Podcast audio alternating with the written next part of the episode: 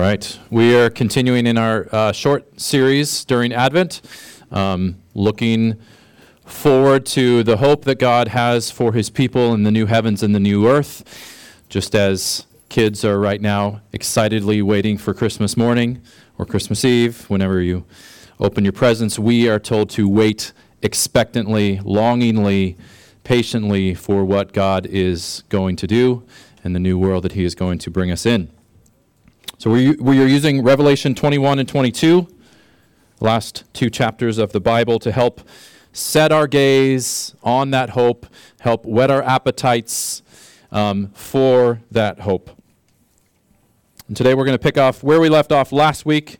So we started this last week, covered the first four verses of Revelation 21. We're going to start in verse 5 today. We're also going to jump ahead to chapter 22 because there's a lot of similar um, themes, language, and ideas in, in chapter 22. Okay, so we're going to jump right into it. Revelation 21, verse 5.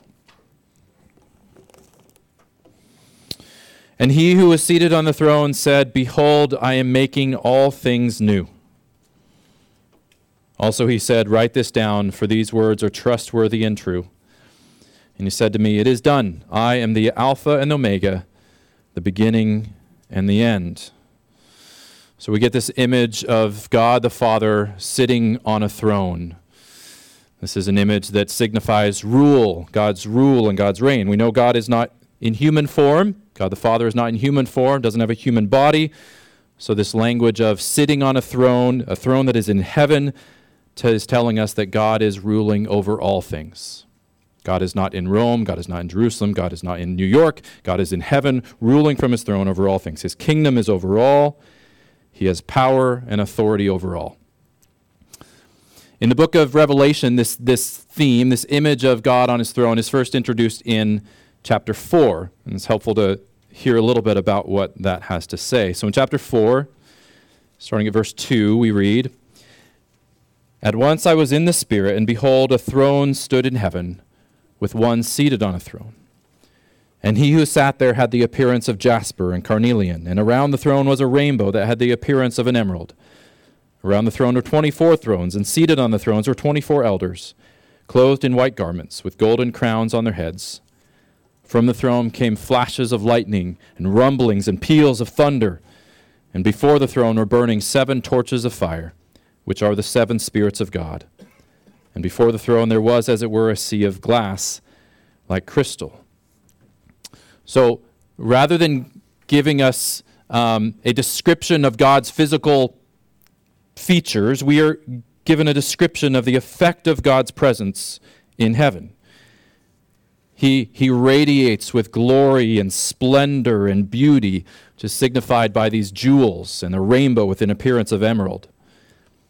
He rules with great power and authority and might and glory over all things, signified by the throne and this flashes of lightning, rumblings, and peals of thunder, which come from the throne.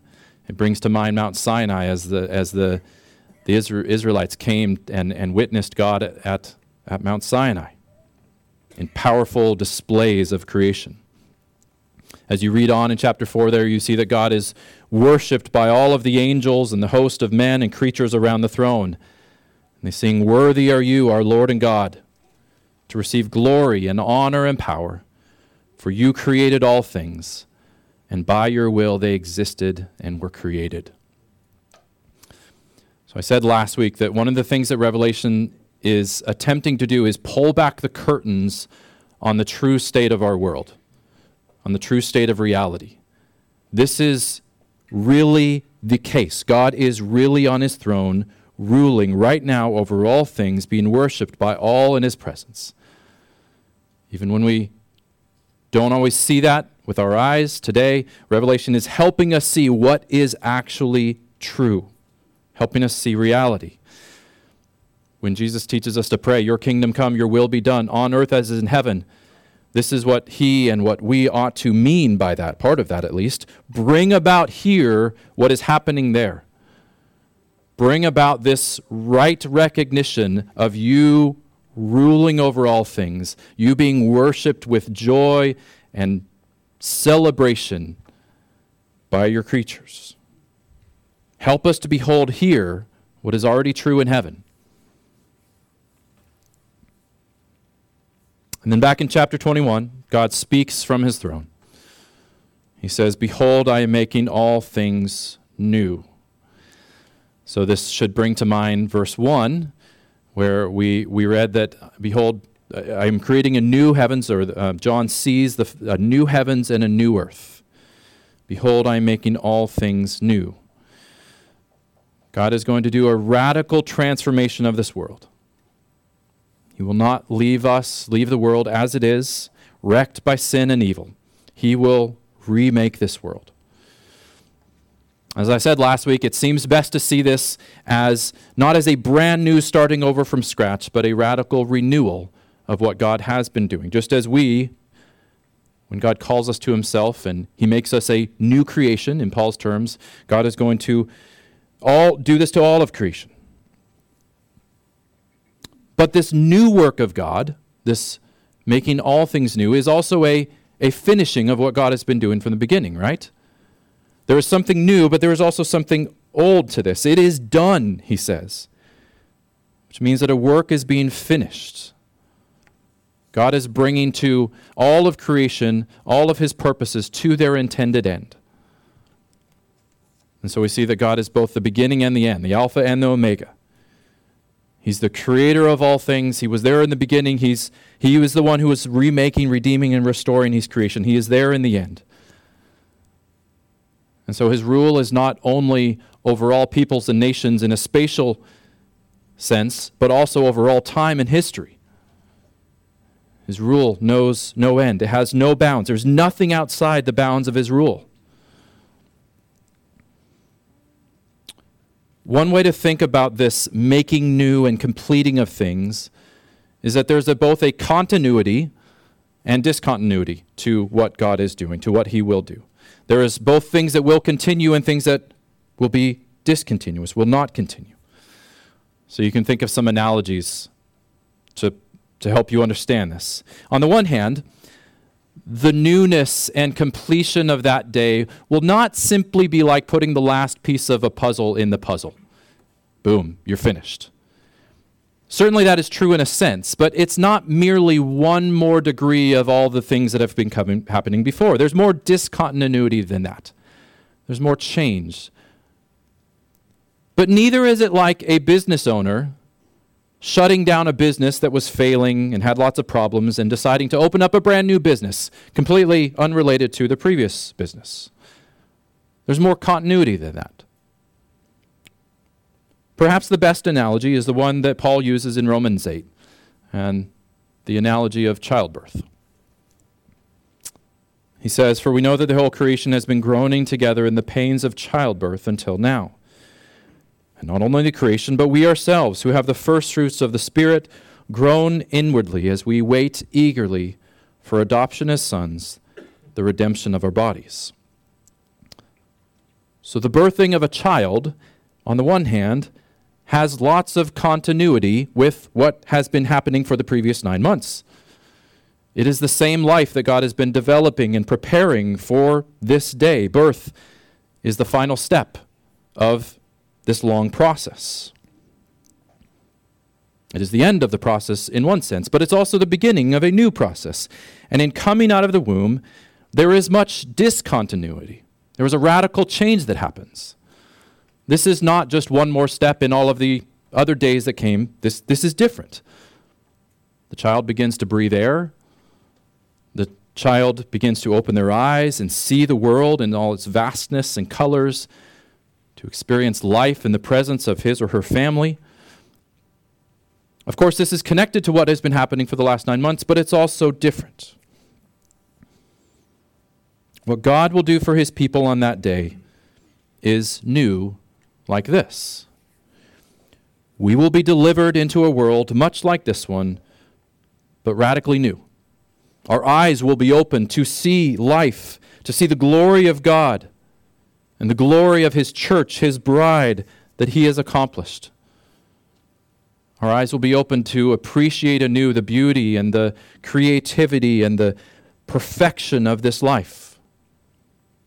We will be in the presence of our Creator and God like never before. But we will still be us. God does not do away with us or his creation, but he renews them both as he completes his eternal plan. And so there is both an end here and there and a beginning. There's end of pregnancy and all of its pains in the analogy that Paul gives us, and the beginning of an eternal life, a new life. And while it can be a little bit hard as you're reading this to imagine it, I find that one of the best ways to put reality to this is to consider how desperately our world needs this radical newness. I think particularly today about the atrocities in, in the wars that are happening in Israel and Gaza, as well as in Ukraine.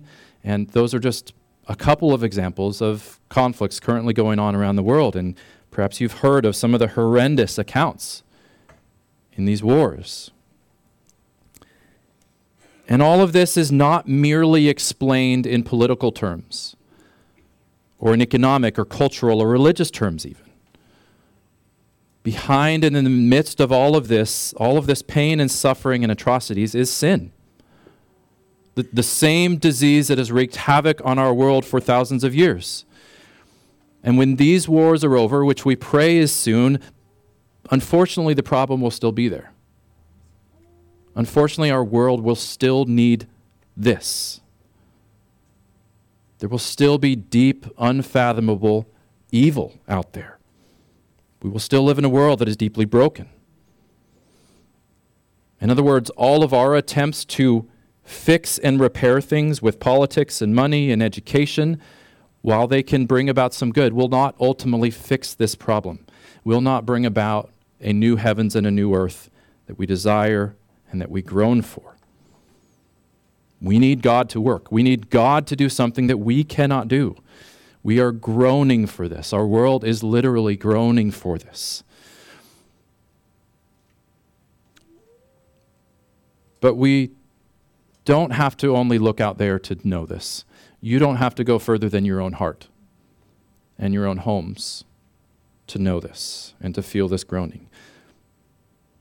You know the sin and evil and hurt that you yourself can commit to your loved ones, to those closest to you. We don't have to go very far to see that we ourselves are in desperate need for God to make all things new. And so we have this hope and promise that God will do something about all of this and he will do something that only he can do. If you as you read through this notice the emphasis on what uh, that, that this is God's work. I am making all things new. I am the alpha and omega. To the thirsty I will give to drink from the springs of the water of life without payment. I I I this is not where human history is headed on its in its own strength. This is not something we can bring about in our own wisdom and ability. We are dependent on God. God will do it, God will give it. So, what this means is that we should be careful about setting our hope in things in this world. Careful about looking to this world to satisfy us. Careful about becoming triumphalistic in this world. God hasn't promised that all will be made right in our life. God hasn't promised that we will find complete satisfaction in this life, or that all persecution and suffering will be removed in this life, or even that God's people and His church and Christian ministries will always be large and influential and respected, or that Christians will always win seats to in the political realm or win victories. We don't have these assurances and promises. We can hope for them, we can pray for such things, but ultimately we will always be dependent on God doing something that is beyond our ability to make happen.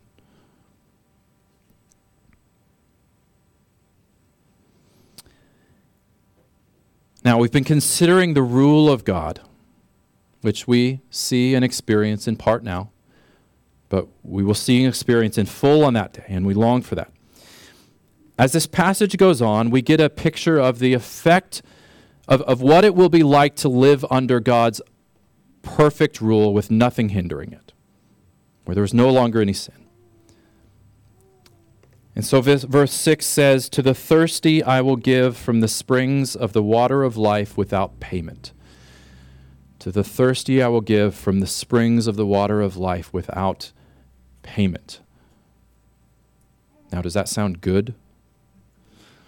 That sounds good, especially if, imagine you were living in a desert climate where water is pretty scarce. You can't go to the grocery store. You can't turn on the faucet and get water. To the thirsty, I will give from the spring of the water of life, clean, life giving water without payment. I mentioned last week that Revelation draws heavily on um, themes and ideas and language um, from throughout the Bible, especially the Old Testament. There's only over 400 references to the Old Testament in, in Revelation.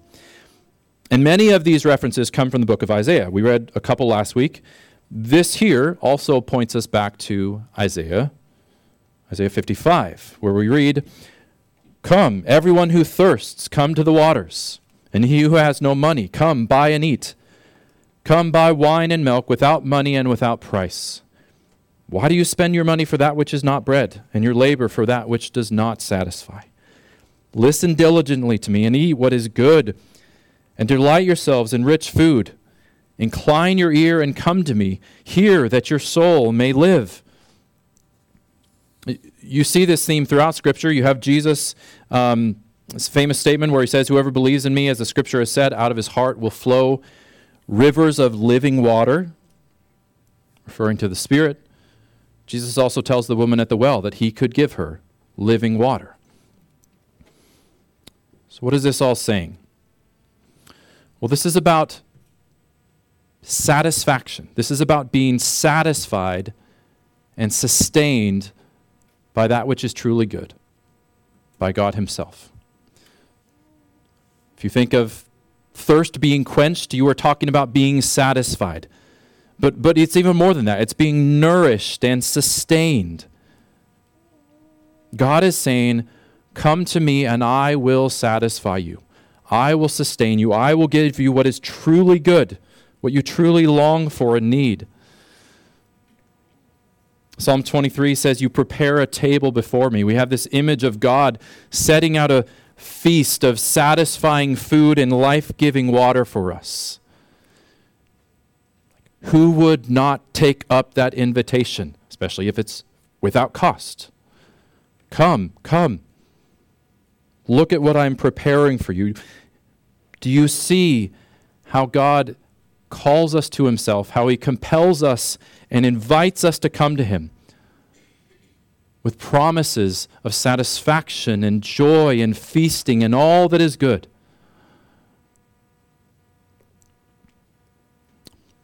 This picture of living water and being satisfied in it is then expanded in, in Revelation 22.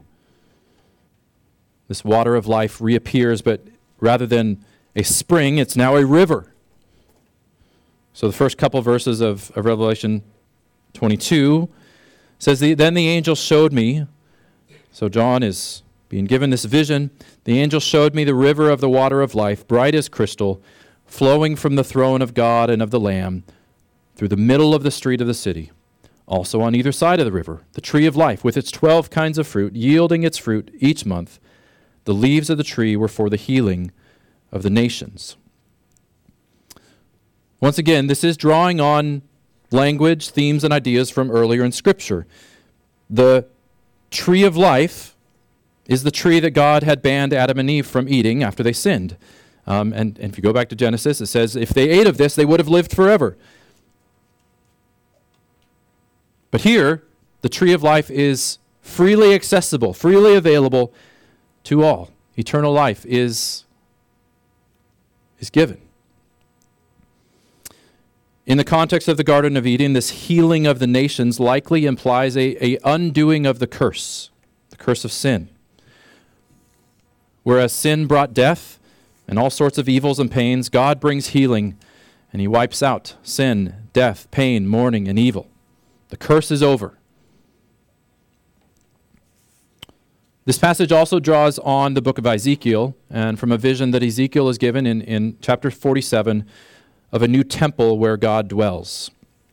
So I'm going to read a couple verses here um, from, from verse uh, Ezekiel 47.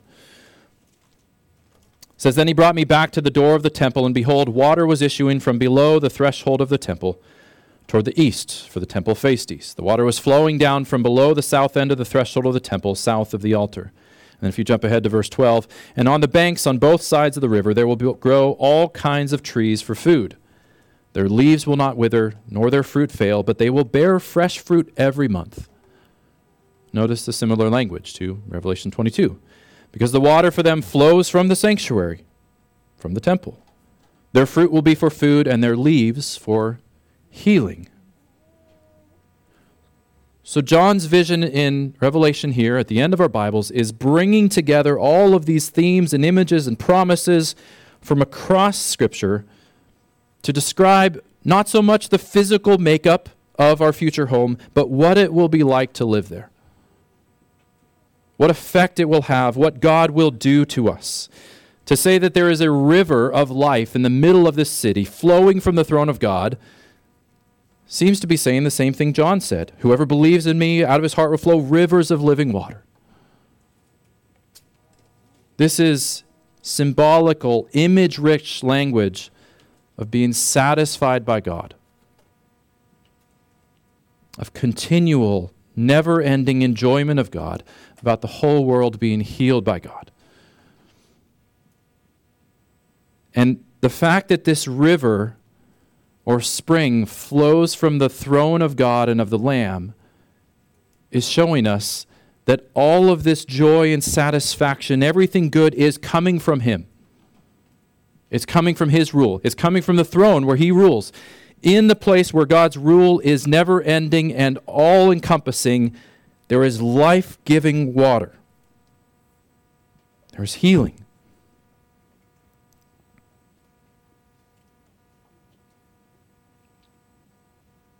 And it brings this life and, and healing wherever it goes. You have this tree of life growing on both sides of the river, bearing fruit every month,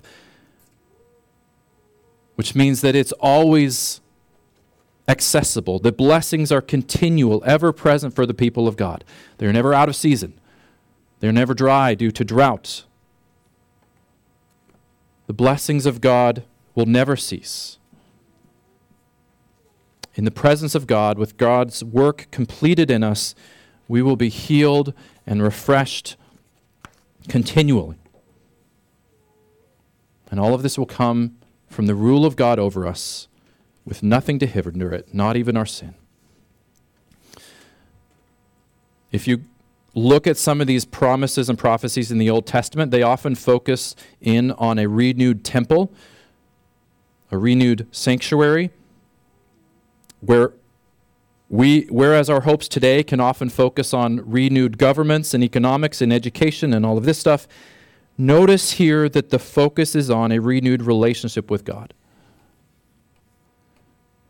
The focus is on being in the presence of God. Again, as I said last week, the high point of our hope is here and now a relationship with our Creator God. It's not just physical things being better, the removal of evil. It is being with our Creator God and having direct access to His, His goodness, His rule in all of our life. Again, your kingdom come, your will be done on earth as it is in heaven. We pray for this now, we pray to experience this now, but we continually long for the day when it will be a full reality. Now, we are told that this promise is for the thirsty. Again and again, we have this language of, Come, everyone who thirsts. Jesus says, If anyone thirsts, let him come to me. Which means that these promises and these hopes are not only for those who merely believe in them, but those who long for them, those who thirst, those, in Paul's words, groan for them. These are promises and hopes for those who know that this life, this world in its current form, is not their home. Those who have not put their hope in this world or in themselves or their accomplishments, their wealth or security, but in God. These hopes are for those who wait patiently for God to do something, God to make all things new. Which means, among other things, in this life, being thirsty is not a bad thing. In this life, living with unquenched desires and unmet thirsts is not a bad thing. Does not mean you are doing something wrong. It is a quality of living in this present world when things all things are not yet made new. All is not right. That desire you have for something to satisfy you, for a perfectly balanced schedule, whatever that is, for enough money to, to do whatever we would like to do, for easier relationships, for a more enjoyable job, more freedom, for a spouse. All of these are meant to point us to God and call us to wait on God. While the desires themselves may be good, we do not have the promise that all of them will be fulfilled in this life. As God's people, we must continue to live with some unquenched thirst, unmet desires until Jesus returns. This is just called living by faith. So be careful of making an idol out of your desires. Be careful of equating God's goodness with, well, he must do these things for me or else. That's not the world we live in, and that will easily lead you away from God. You've likely heard the, the well known C.S. Lewis quote about this. He says, Indeed, if we consider the unblushing promises of reward and the staggering nature of the rewards promised in the Gospels, it would seem that our Lord finds our desires not too strong but too weak. So you can think of what's here in Revelation, Isaiah 55, about come and eat, God preparing this table, this feast before us.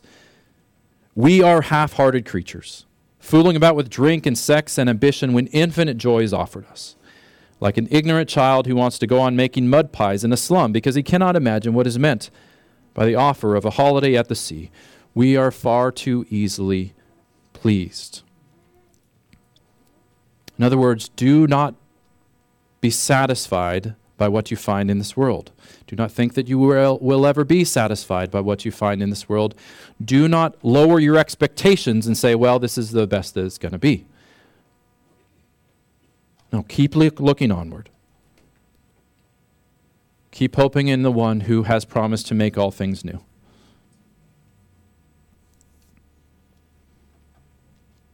And then all of these promises are made all the more wonderful by that simple phrase, without payment. Without payment. Isaiah 55 says it as well. He who has no money, come buy and eat. Come buy wine and milk without money and without price. What a wonderful truth this is. This is not something you purchase. You can't. This is not something you earn. You can't. This is not something you secure for yourself. You can't. God only gives it by grace. And we can only receive it by grace. There's no other option. All that God is preparing for his people life in his presence, all of our desires and longings and thirsts being met, true and complete healing, the removal of tears, pain, and death. All of this is a gift of grace purchased by the blood of Jesus on the cross in your place. There was a price for it. You don't pay it. You can't. God does it for us. This is the message of the whole Bible. That God is not only our creator and our judge, but also our Savior. That salvation and life come from God and God alone and must be received as a gift. All we need and desire are found in Him, if only we would come to Him. We live in a world, and I assume that this is the way the world has always been, but we especially live in a world where there is where this is really hard for us. There's a lot of expectation for us to make it work, make something of ourselves, prove ourselves, figure out who we are, and then proclaim that to the world and, and, and live it out. But none of this satisfies. And it comes with great cost, with great weight, with great pressure.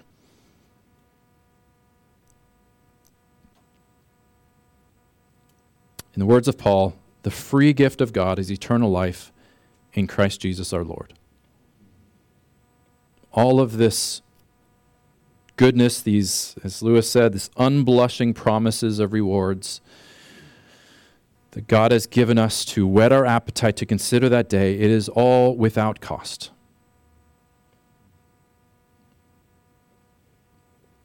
And on that day, we will glorify God for the freeness of this gift.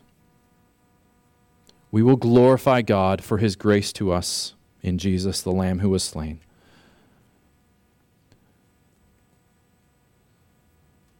We, we will never cease to give glory to God for him doing this for us. And, and as we are satisfied and delighted and filled with joy, we will make much of him that moment of our greatest satisfaction and joy will lead us only closer and closer to Him, lead us only to ever make more and more of Him, to glory and delight ourselves in Him, who is our greatest good. Unlike this life so often, when, when we experience this satisfaction and joy and contentment, we will not see that as a reason to not need God, but a reason to give all the more glory to God. And He will do it for us. Let's pray.